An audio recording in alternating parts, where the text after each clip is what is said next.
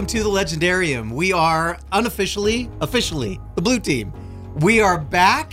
We've taken over the sure, I mean, studio know, again. we could be the blue team. Why aren't we the blue team? well, you know, we were kind of saying no, no more teams. It's just the Legendarium, but but we're the blue team. I feel like being aqua today, so Okay. Well, and I'm wearing green. We're gonna but I'm not the green team. team so I guess we're we are the we're the expanse team. That's what we are. The why expansion do we, Why do we have to put labels on things? Why? Nobody even cares. Nobody even cares. We are we are the Legendarium. We are here today to continue our expedition into the expanse. We're going to start start finishing. That's kind of an oxymoron, but yeah, it makes sense. Stephanie, we've we've roped her into it. We threatened her within an inch of her life, and here she is. I'm here. I am here. She's at least willing. I'm here. We also have Ken, who is uh, manning controls as well as being the one in charge, and, and loving every minute of it. and, we're so glad. And of course, you have me. Somebody's got to be a grown up in this place. sure is not going to be me. Um, and of course, you know me, I'm Todd, and we are excited about, well, I'm excited about doing The Expanse. I don't know about you guys, uh, but I am just thrilled. Before we get into it, before we get into it, let's take a moment uh, just as housekeeping uh, and remind you that you can find us on legendarium.com. Yeah, I'm supposed to look at you guys. well, we're not. Sorry, I'm. Gonna, I'll look at you guys mostly, that. but after uh, only after this we're one. not supposed to. We're not supposed to address the cameras. only for this one. Todrick, come on. Only for the. Okay, so but here we he's go. talking to our listeners. Why can't he look at the camera and talk to our listeners? See, we don't need what- to improve. Like we need, don't need to talk about Discord. This is what happens when Craig is not in the room. I'm not This on. is, He this takes is why care he's of it. not here. So anyway, uh, make sure you engage with us on Discord. Make sure that you engage with us on uh, and find us on Patreon. Uh, support the podcast any possible way you can, and, and come and have fun with us. And now that we've said that, what do you guys think about coming back to the Expanse? I know Stephanie's excited about it, and I am so excited about it too. I actually really am. As long as you guys, This is awesome. I love face. your smile. If there was a more death's head, I'm here under penalty of my life smile. I don't, that is exactly what Naomi Nagata looks like on when she is anywhere around. I'm pretty uh, sure that's exactly how she feels being on the roasty with all those men. Is just, I'm just gonna smile. Yeah. I'm here. Yeah, there we go. There we go. Uh, Wonderful kind of a deal. I really am excited to be back into it, though. Well, Yeah. partly because it gave us an excuse to get back together. Yes. I am actually very excited about, but also because I was interested in finishing it. Now that Leviathan Falls is out, we're like, let's finish this thing out and, you know, get it off of Stephanie's back, basically. Yeah. Yeah. I've been spending two years just being concerned greatly about what has happened in the Expanse universe. you almost delivered that convincingly too. That's why you're an actress. Yes, yes, Yes. I can act like I like this book.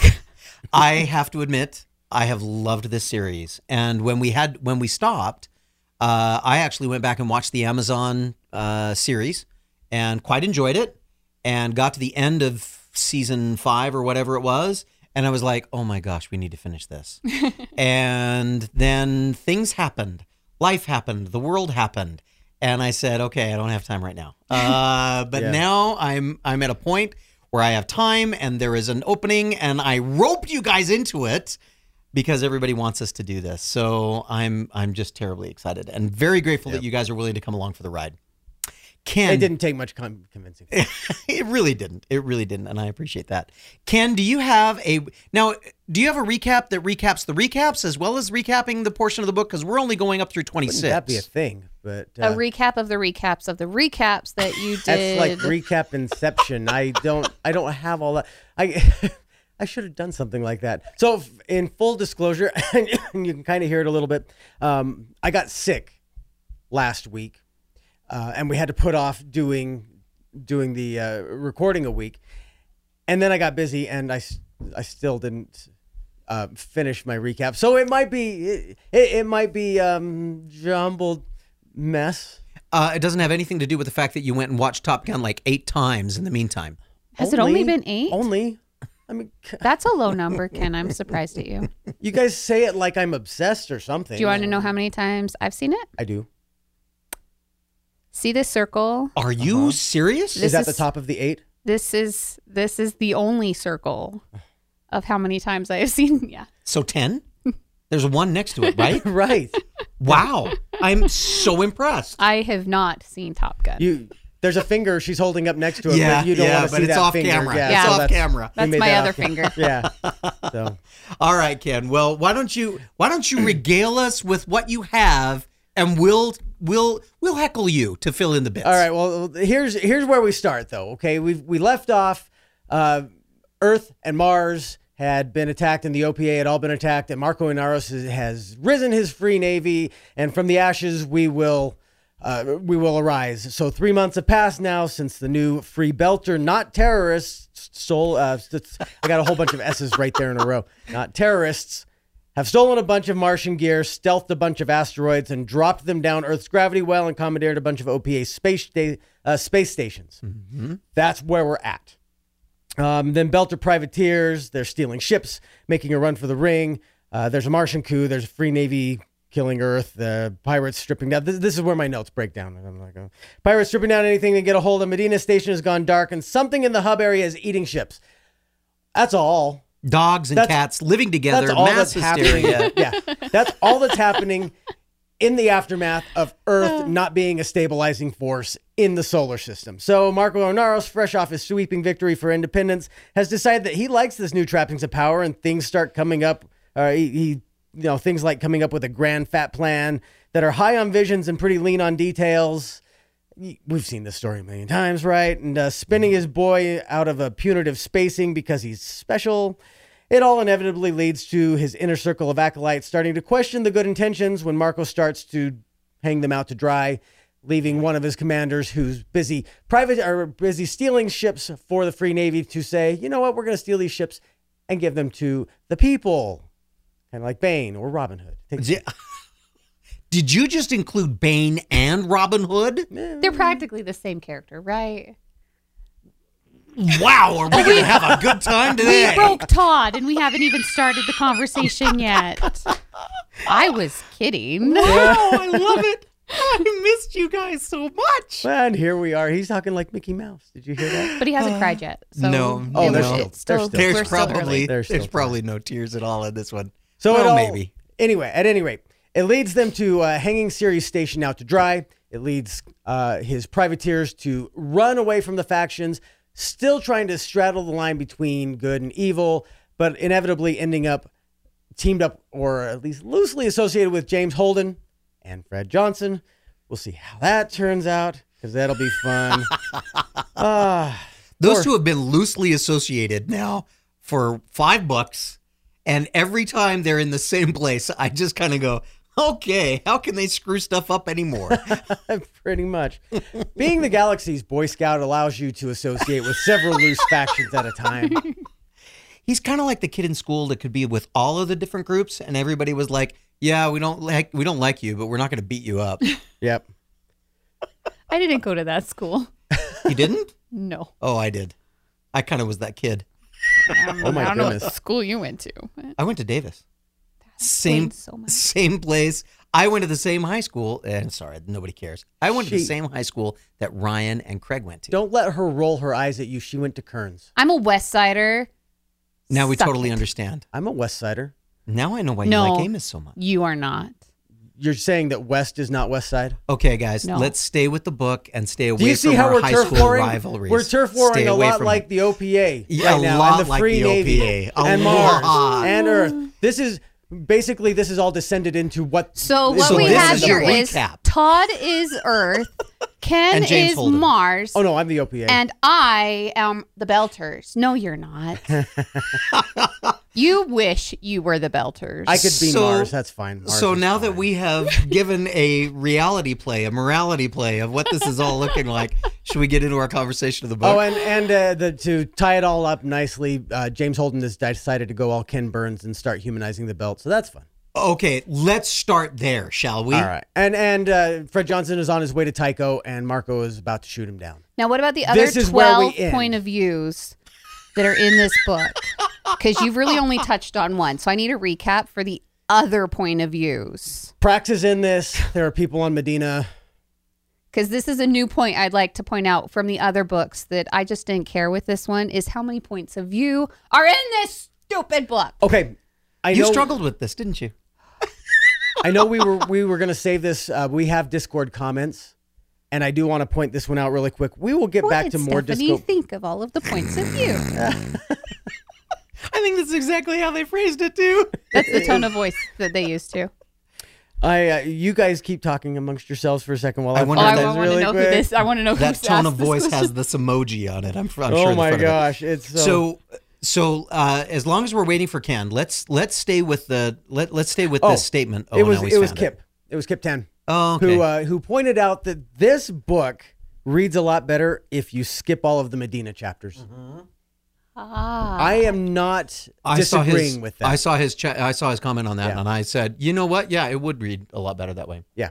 I spent a couple of days with some of our Discord listeners. They were very thrilled when I told them we were doing the Expanse, and that it must have been Kip that had asked me that because one of them had asked me, "What do you think about all the different points of view?" And I'm like, right. "Shoot me now." Yeah.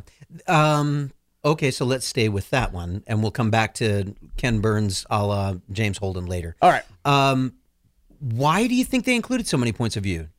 I mean, as you're looking at it, can you think of a reason? Because they hate me. Because Oh wait, I'm sure they wrote it I for think you. that don't was know. exactly the reason. They're like, there is a girl in Utah that is going to hate this. Let's eventually, do it. Let's do it. Eventually. eventually, she's going to hate this. I honestly don't know, and I don't see a point to it because I finally looked up. Um, I was looking up some of the synopsis and trying to find some um, quotes and stuff because I listen to the books and I don't write anything down while I'm listening to them. And so I was looking at all this, and there are how many chapters in this book? 53. total. The the character with the most chapters at 11 is Holden. Yes. And I think it's paused right after that with 10. Yes. I think And so. there are a slew of people with only one chapter and I was like, what is the point of this? Why do I care? And they're even in like the same places. I'm like, why couldn't you've just kept with the same character? I don't I don't know cuz they hate me. it They doesn't you. bother me. And- so it doesn't bother me necessarily that they switch. I don't even remember all of the characters' names on Medina, for example. But I just I lump them all together as this is all on Medina. Yeah. Uh, this is all on Ganymede. This is all you know, whatever. Because Prax, I think, needs to be in there. I, I think the point of all of the different points of view is what we were talking about earlier when we the when the recap descended into madness is that there are like 17 that we started out with three factions earth mars and the opa or the belt and now we have the free navy and now we have people who are disillusioned with whichever side they were on who are forming these little sub sides Sure. And so basically uh, franck and abraham are like let's see what all of these 17 sides are Yeah. you know and they're trying to trying to say this is how this inner main story is affecting all of these ancillary things and what happens is it's a great idea in theory but now we're in practice and So I actually loved it. Um, and I know that makes me either the voice of sanity or the voice of insanity, but um, I, I really loved it. And the reason that I did was because it felt like what they've done is they've taken up the threads of all of these different people that the Rocinante has touched. And they said these people are still being affected by everything that happened when they were there. Uh, we've got uh, and and some of it you've got to use your you've got to you've got to expand that a little bit. We've got um, Red and her wife on Earth with their little girl. We've got Prax that's floating around. Uh, we've got Clarissa. We've got all of the people on Medina Station that have been impacted by this, positively and negatively. All of these, it, it's all about maybe the Rocinante is the bright center of the universe. It's all about everyone that the Rocinante has come in contact with. And I found the fact, and, and I guess the other part for me that I liked was that this attack, this this devastation that is going on on Earth, and also going on on Mars at, to a lesser extent, is impacting everywhere. The the chaos and the insanity that occurs as a result of that, of the destabilization of the one thing that was holding everybody together, like it or not, was holding everything together, and now everything is falling apart. And the opportunity to show how all of these threads of humanity's tapestry. See, there I go, being all Wow. grand and glorious. Uh, are is all that a getting doctor over there are I all see? getting frayed And we've got an opportunity here in the middle of this story to say, look at how much crap can happen in everybody's lives because one person is an idiot. Well, and I think I'd rather prefer as some other styles is like the idea of like interludes or you have like your sections and you're going to follow these three characters in this section and then you get two or three chapters of I'd these these individuals and then A la you follow Sanderson. yeah something more like that that i think just for my the way i focus on a book and the way i read through books Sure. and i can actually follow them with all of these teeny little and you're like oh and you're over here and you're over here and you're over there and you're over there and like i can't follow things especially listening to the books the way i do mm-hmm. that it's it's confusing. And i was like i don't even know where i'm at because i don't actually know who this character is. And you just threw out some name and i was like i don't know where they're at anymore. And then everyone's moving all over the place and they're like they're not on this space station anymore. They're on this moon and they're over here. And i'm like i can't keep track of everything when you have 20 different points of view in one book. And i think that's my biggest complaint about this this series as a whole is i i get to the point where i'm like i don't care anymore i don't want to finish the book because i'm so confused then i don't have any real relationship with the characters that i've been reading about because it's oh i read a chapter about them and now they're gone like why we do need i to care get about you you, a good part summary, don't we? maybe I should work on that. a la William Golding's. Uh, uh, was it William Gold? Not William Golding. Uh, whoever it was that wrote the Princess Bride. Yeah, William. Uh, William. Anyway, he wrote the good parts version of the Princess Bride. Yeah. anyway, um, we'll work on that for you. How thank about you that? thank but you're still loving Naomi, right? i love naomi So And th- while there is not necessarily a lot of Naomi. I Naomi, love the Rosie like Yeah, yeah. crew. I love Amos and I love Alex and I really do actually kind of enjoy Holden even though he gets kind of annoying at times. What about Bobby?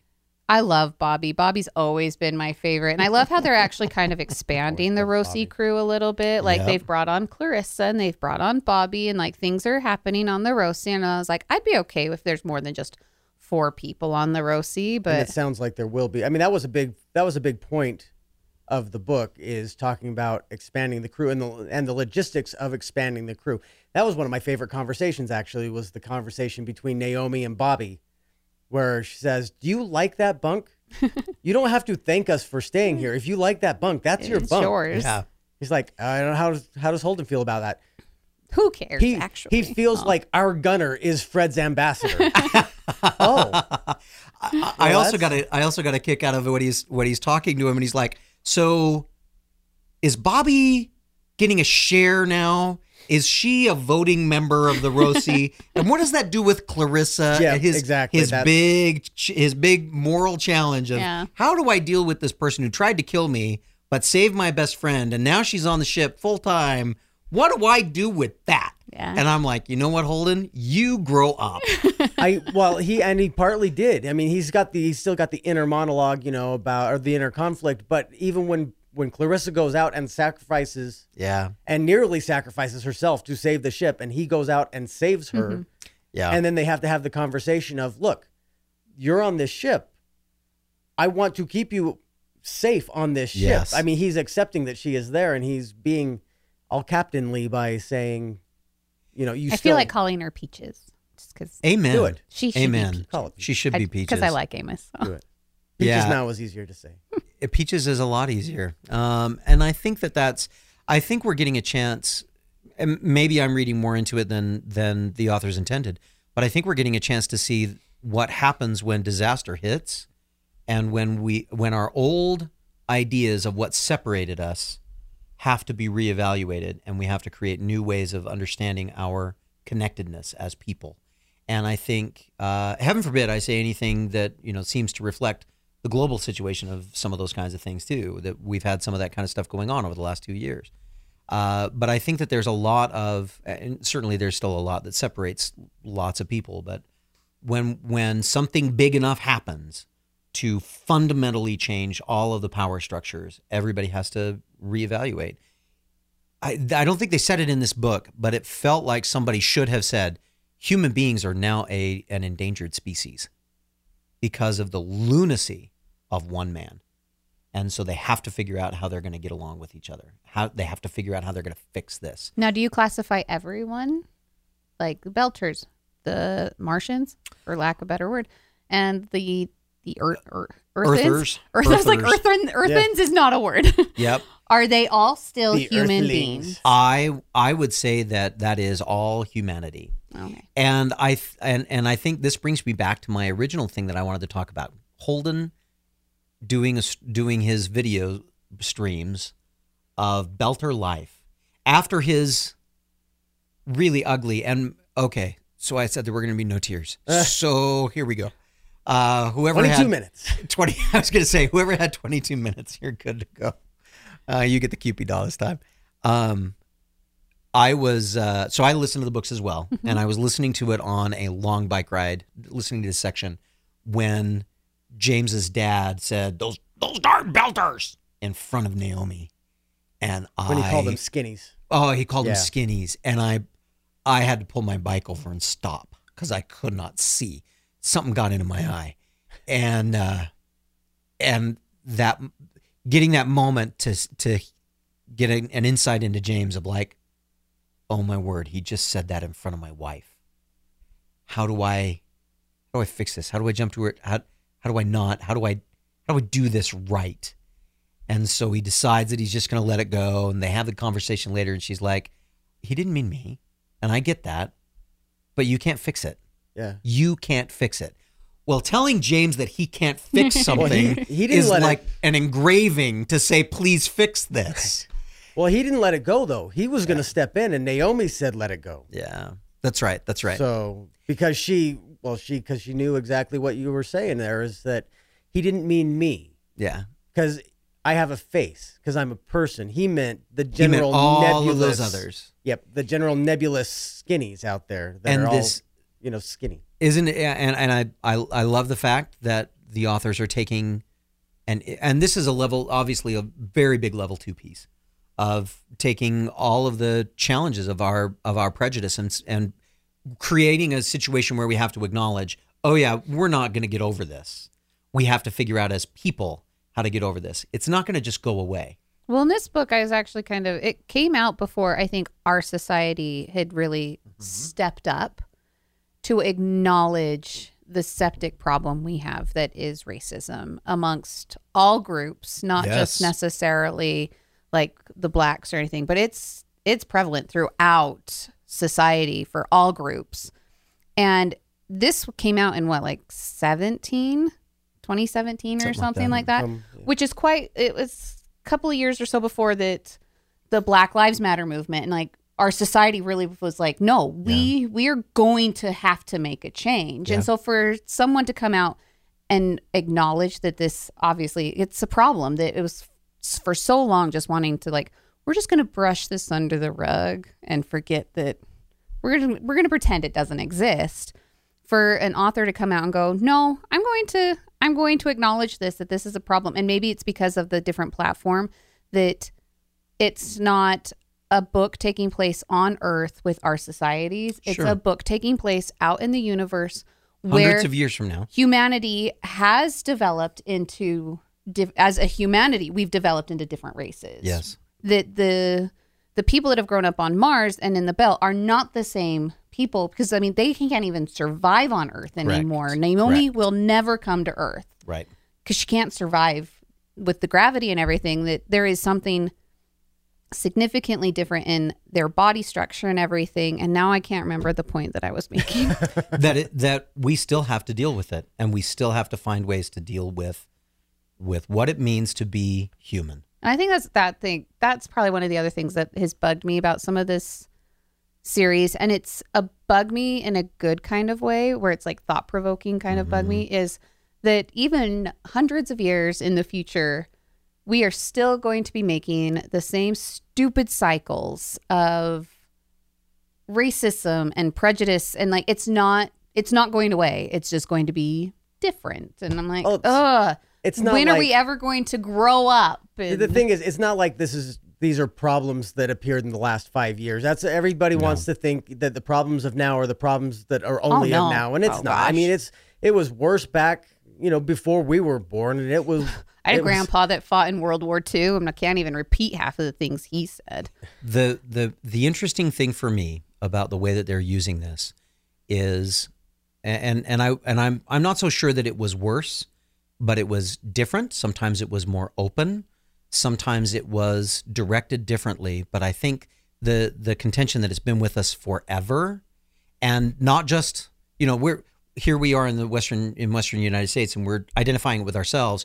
But I have friends who live in other places who identify it as existing there as well. Um, I have I have been in places where I was the one that was prejudiced against. Um, I I have had and I had the opportunity to be there and then to move. I so maybe I wasn't stuck in it. Well, and it's not a, a rich white man problem. Like it's No. not you're a rich a rich white man, so lucky you kind of thing, and everyone else is prejudiced around you, like or prejudiced against. I think is Yeah. Yeah. kind of what I'm thinking. Like it really is. It's everywhere, depending on the society, It's a- depending on who the majority, who's in the leadership. Yep.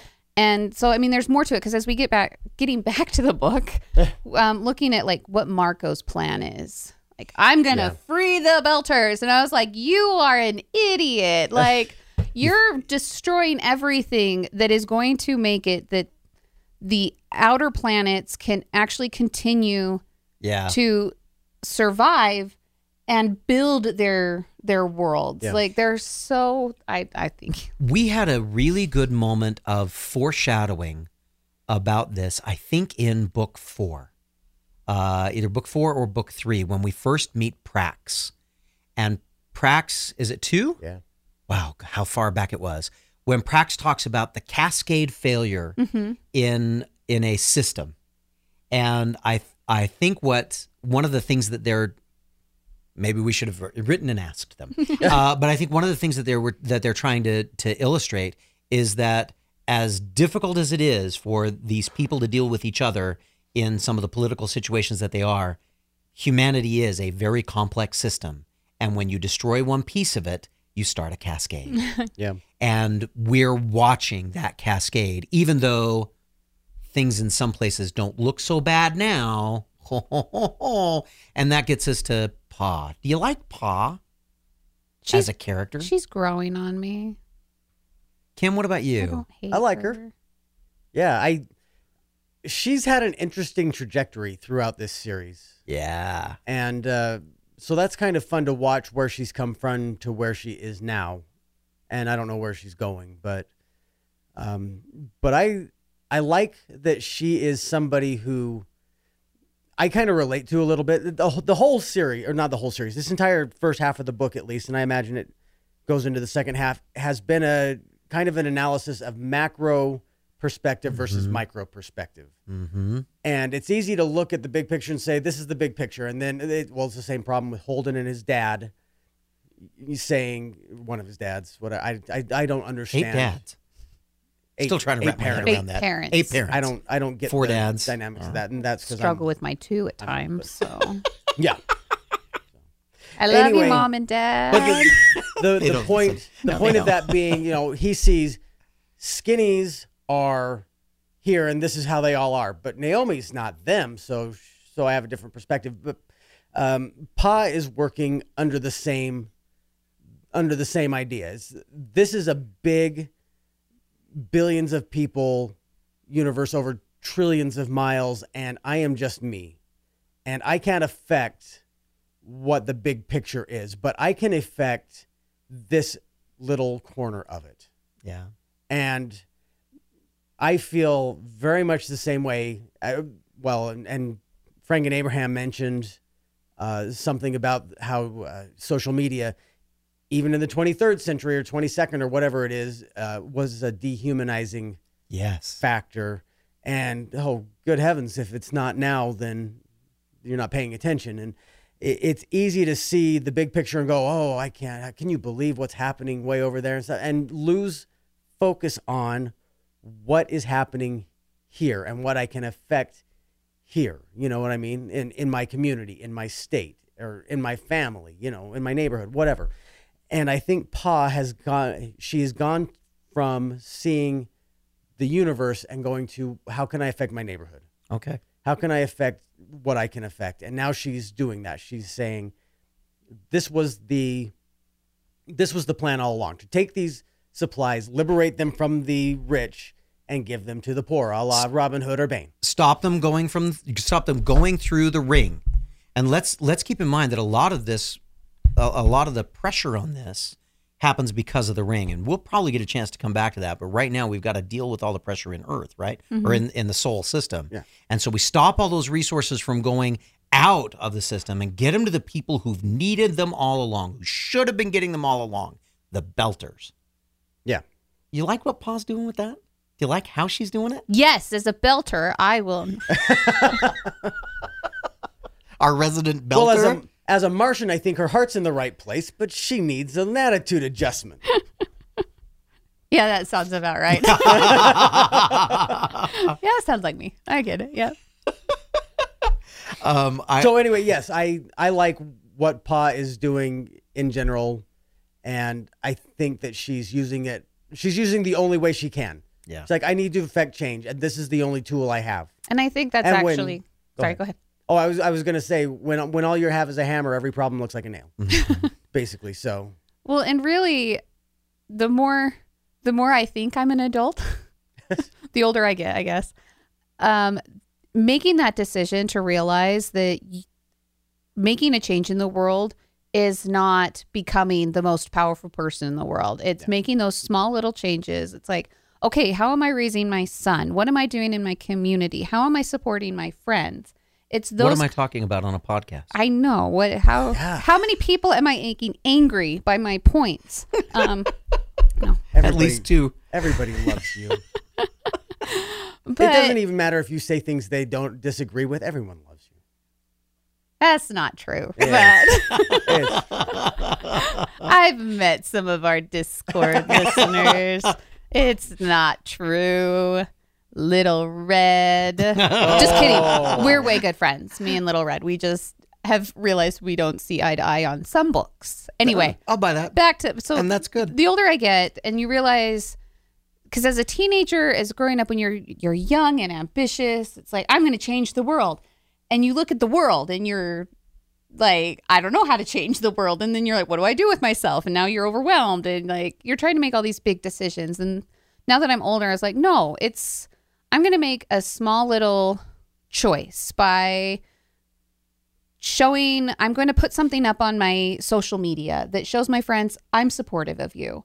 I'm going to put something just out there like I'm going to make sure my son knows that this is how we treat people. Like just to make sure as generations move on, as things happen that those are the little things that I can do that are going to have some big impacts.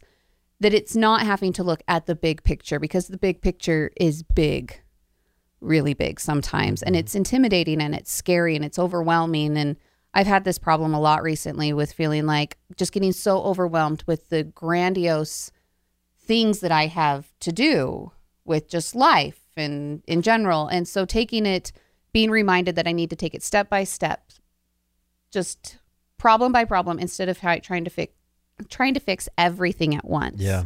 that I've really I've appreciated kind of seeing where Pa is going. I keep going off on these weird like tangents that do have something to do with the book. They're level four stuff, and I love them. and they're level three stuff, and I love them. is level four tangents? Is that? Uh, level four is the tangent zone. Okay. Yeah, and that's kind of where I live most of the time. But you know, when we're here, Good to know.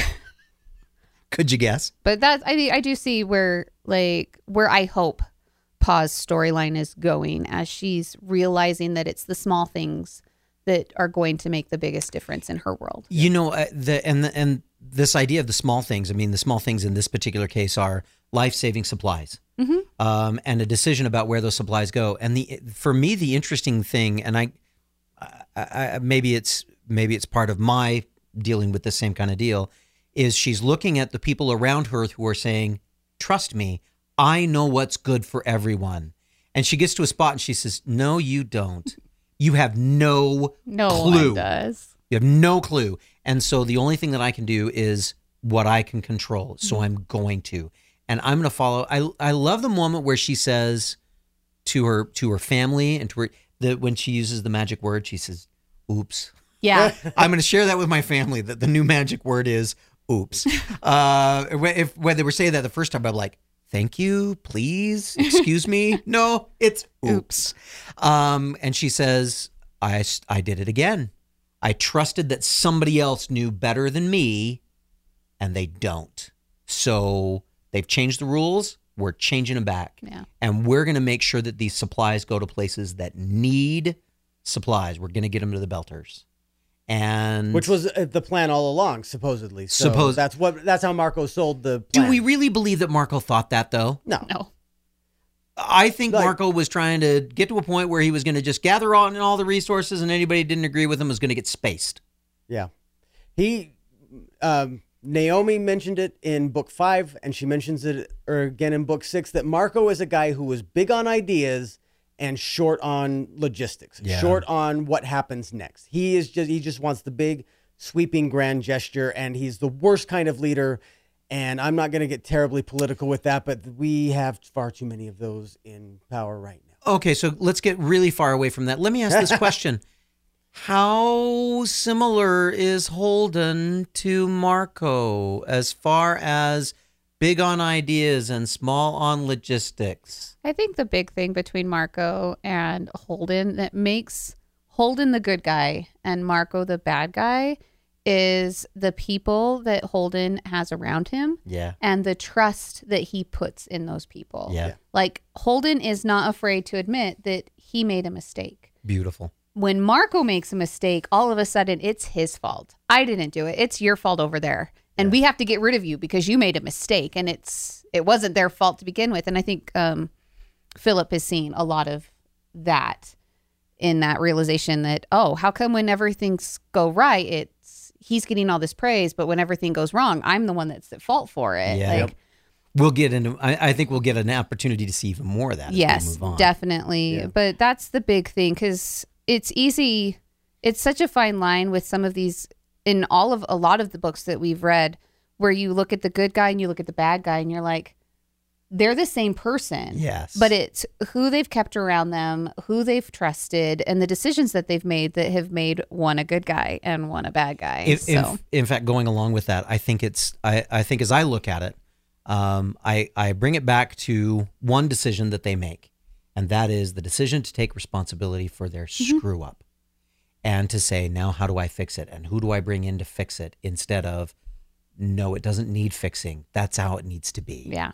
Uh, and I think we've seen that we've seen that happen multiple times as we've moved through this, uh, as we move through the expanse. We and I think that's a level. I mean, for me, that's one of the things that I look at and that I take away from these books as a level three piece. It's about acknowledging, yep, I screwed that up, um, and that's what allows us to keep trust, to keep confidence, to continue to have influence with people. Is to be honest about where we where we screw up so that we can own it, so that we can move forward with it and make it work. When that's used appropriately, it's a really powerful tool. I think the other thing that benefits Holden is that technically he's not in charge of anything.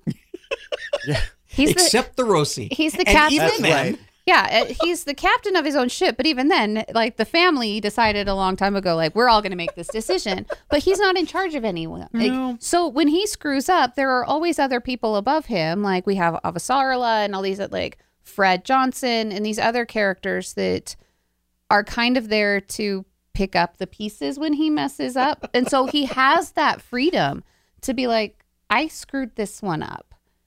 I meant well. Yeah, I like, did the best I could. I, I tried. I'm so, but I'm sorry. I screwed up. And so for him to be able to say that, it kind of gives you a little bit more freedom as opposed to when like Marco, who is trying to start this revolution, you say like when you're a new leader or whatever, and you're like, I'm sorry, I screwed up. Um, guess what? You're not a new leader anymore. Someone else is going to come up behind you and knock you out. But Only if you're a terrorist. But since they're the Free Navy, they should have a different way of dealing with that, right? But so that's the other thing that I think is beneficial, and maybe that's kind of the pedestal Holden always gets put on. Yeah. Is that he's the Boy Scout of everything? And I was like, well, he can be because in reality, no one actually has to listen to him. Like, And when he, whenever he takes action, he takes action. Th- in fact, I think there's a moment where he says, I really thought if we just gave people facts, they would do the right thing. and the naivete of that in the first several books. Wouldn't that be nice? Yeah. And and now he's getting to the point where he's like, you know, people don't do the right thing with facts. So maybe I was giving him the wrong facts. So let me start again.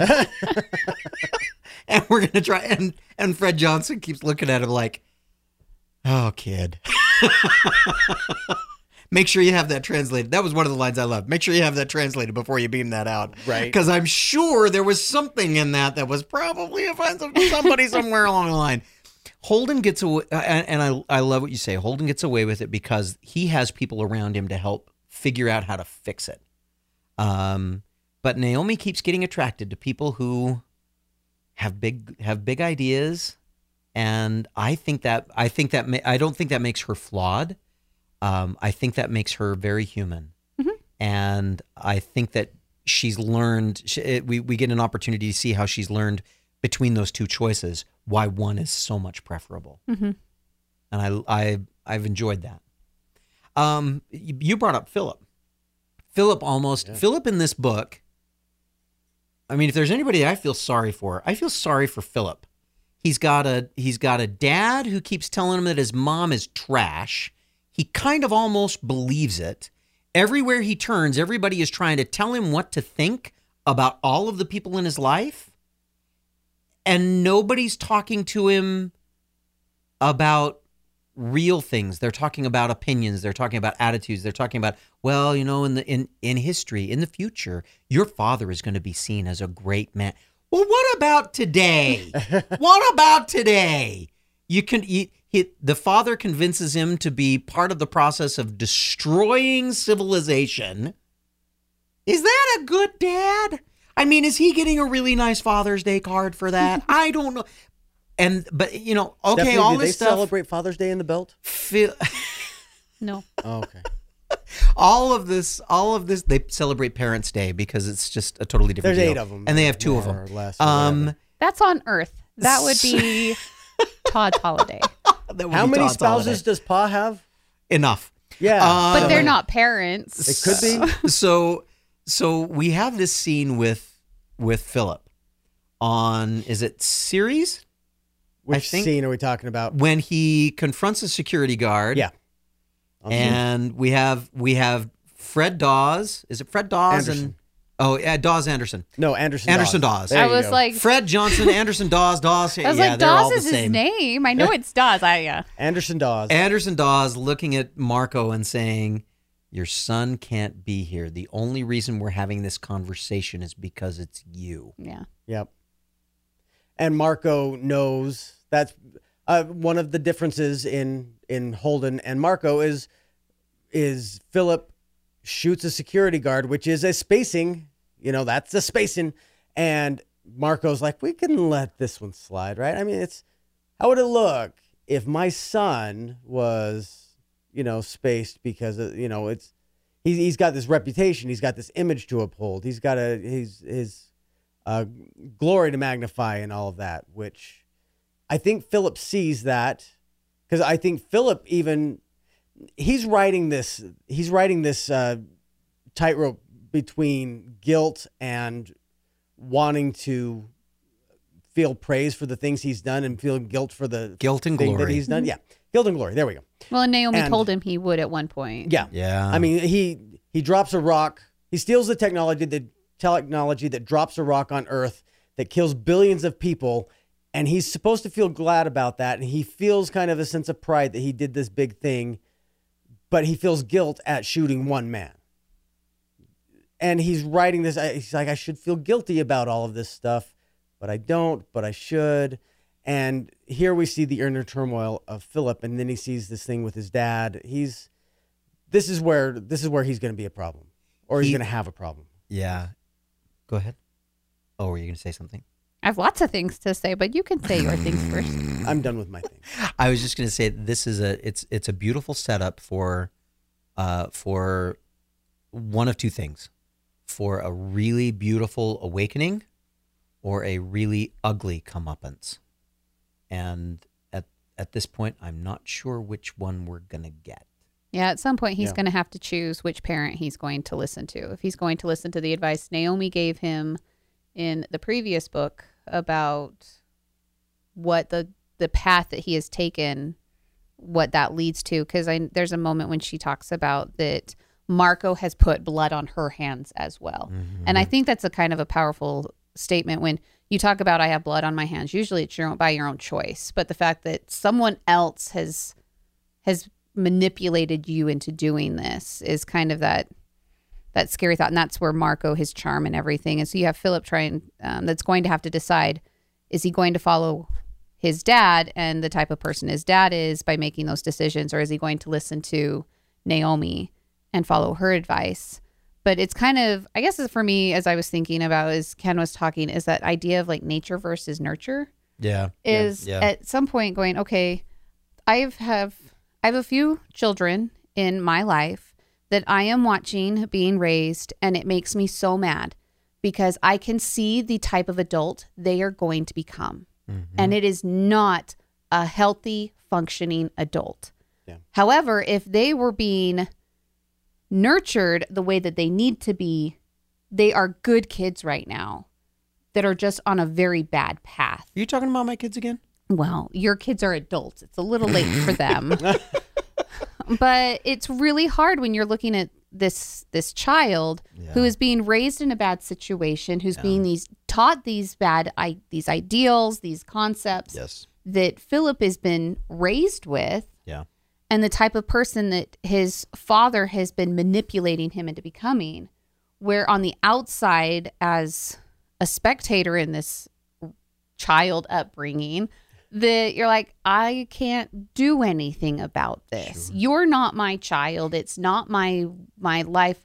I only have a this tad bit of experience and influence that I can give them, but in the end he's like he had no choice. He- Yeah. really in in reality. He was raised he was raised by the one parent surrounding him with all of the reinforcement factors that had one perspective. Yeah. That's all. So it's it's just hard because I there are so many adults I look at and I'm like, you're a terrible person. And so then I start questioning myself, going, Well, are you a terrible person because you actually are really a terrible person, or were you raised to be a terrible person? Like you have like serial killers and people that were raised by wonderful parents, and like so they're both sides of that story. Yeah. The, there are two sides to every coin and everything. So obviously, bad people can be raised by really good people, but I think that's where Philip is just. I feel sorry for him Yeah. as a character, as a child, because he's still a child. He's like what, fifteen, something? He's in his teens. Yeah, he's a teenager, which I guess some people are gonna be like, "That's not a child." Guess what? Yes, it is. Not in the belt. Hey, in, in in the land of the Shire, you're a child until you hit 30. so, you know, we can deal with that on all kinds of levels. so I have a hard time with Philip because like he's doing some really bad things, but as a mom, I feel sorry for him. I feel like he's starting to recognize that he nobody really has his best interests in mind. I mean, he's been since he was a baby passed around as social currency, Yeah. for lack of a better term. He And social obligation. Yeah, he recognizes that people are basically to a person. Everybody is only nice to him because they think it can curry favor with his father, Yeah. and uh, so he knows that he's he's a bargaining chip. He's and, and he's got this it's this crushing weight of expectations to Yeah. be charming, big picture Marco Inaros, and he's just not, and he doesn't want to be, but he doesn't know any other way yet. So So, we- now here we are. He's he's at the gun controls of the Pella with his mother in his sights, and Not just his mother, his mother his mother. and Holden. Uh, all these people that are supposed to be, and, and Fred Johnson, all these people who are supposed to be the worst people in the world, the people that he hates the most. and that his father needs removed. Yes. So I mean, Fred Johnson. uh, Marco called him his white whale. Yeah. And, which one of my favorite lines is possibly he hasn't read the end of that book. I I re- every every time that came up, it's like, did you even finish the book? Doesn't matter. Doesn't matter. You know. Thank you, Captain Ahab. yeah. So yeah, I and Kenn, you're bringing us to a, a really good spot that maybe is the maybe is a good spot for us to to kind of finish. Before we finish, we have to talk about Prax because we were demanded. Oh, who demanded? about Who demanded? What did they Uh, say? Kip, somebody else. They said, Well, let me let me find it. Talk amongst yourself while I find it here. Fine, Kip. So we will talk about what you want to talk. So I have. Well, it this was is he was very emphatic. This about is it. going to be the most random tangent. This is the first episode that I have recorded. wait, wait, wait, wait. wait. Since he. oh, Okay, sorry. now I'm hold, ready. on, hold on, I have to make this Okay, point. make your tangent. So this is the first episode I've recorded since our Legendarium Con in Portland, which was like two weeks ago or something like that. Something like that. And I got to meet a bunch of our Discord listeners who are fantastic people. They we had so much fun while we were up there. I wish we could have been there. But now all of a sudden there's like this twist. Like we talk about Kip and I'm like, I know Kip. Let me tell you about Kip. Where before he was just this this face, this picture because I like on when you're reading through people's comments, it's different than when you're actually like looking at their face, having conversations with them as we're talking about the, some of the books and stuff that we read while we were there. So now all of a sudden you're like, oh well, Kip wants us to talk about this. And I'm like, fine, okay. Well, Kip and me are friends now. So it's it's almost like this is exactly the point of the first half of this book about big picture versus humanizing people. Oh my Ah. gosh, Stephanie, you brought it right Oh back around. Also, a plug to next time we all decide to get together, come hang out with us Yeah. because Yeah, please do. We we like that. Okay, It's before we get into Prax, I gotta I gotta read the quote that uh, I marked from Naomi about this whole thing about Okay. about Holden's father, about Kiptan, about uh, social media, about all of that. She said, "We're not people. We're stories that people tell about us." Mm. I had that saved as and well. which which leads to to Holden going, "Well, we're going to peopleize these people." yeah. And okay, so anyway, We're gonna change uh, the but- stories. But, basically, uh, he didn't have a point about it. He just wanted it talked about. Well, and, and not just he. There were a couple that wanted Prax's little um, personalized. What I can, what can I do in my sphere? Uh, act of civil disobedience. Talked about where he leaves the the yeast uh, formula, the least uh, the yeast uh, results open on a public server, and accidentally sends them out. Oh, So check this out. so I think that I I think for me the one as soon as that happened, uh, the two things that were the two things that were the the thing that starts him to decide to do that is this morning after experience seeing his friend would said come with me come with me to at this meeting just just hear him out and then he has to identify her body. Mm-hmm. And he starts to realize that and I and, and maybe this is the moment where he realizes the entire system is, is in a process of cascade failure. And i'm at a nexus for a tiny little piece of information. What do i do about it? I told her to do it this way but maybe maybe there's a different way to handle it. Say whatever you want to about no good deed goes unpunished but in a in a time in a in a time in a situation where actions can be traced actions have consequences.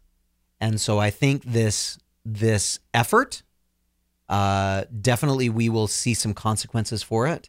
But i love the i love the way that he goes through this process of saying i will do everything that i can to to dissociate myself from it to protect my family just in case he's he's thinking about ramifications. He's thinking about consequences but he recognizes and and for me this this idea that he recognizes that there are more people that need to benefit from this. There's more possibility of benefiting from this than just Ganymede than just the people mm-hmm. around him. He's now got to think much bigger. I i wonder if this is part of the re- the result of being on the Roci i wonder if this is part of the result of having the experiences that he had earlier. I think it is because Um, he he sees the videos produced by James Holden, yeah and he says, "Oh, look at that!" And then he sees the responses to the videos, yeah where people, and this is a classic James Holden moment where he says, "I'm going to do this and humanize people," and then people pick it up and go, "Hey, while you're humanizing people, let me humanize this person over here." And so Prax. Two hours of, of a deep dive into these humanizing down the rabbit hole. Yeah, down the rabbit hole of humanizing videos goes. These people are socially rebelling. I can do this. yeah James would want me to do this. and they need this Yeah. because the system won't survive without it. Yeah. Um, I Plus, it gives us an opportunity to see that the Free Navy is not liberators so much as they are uh, um, conquerors. like any of us knew. Yeah, just like like it it was a surprise. Yeah. So, yeah. So I think that I I I, I think consequences are are a rule. I think that's going to be something that's going to happen.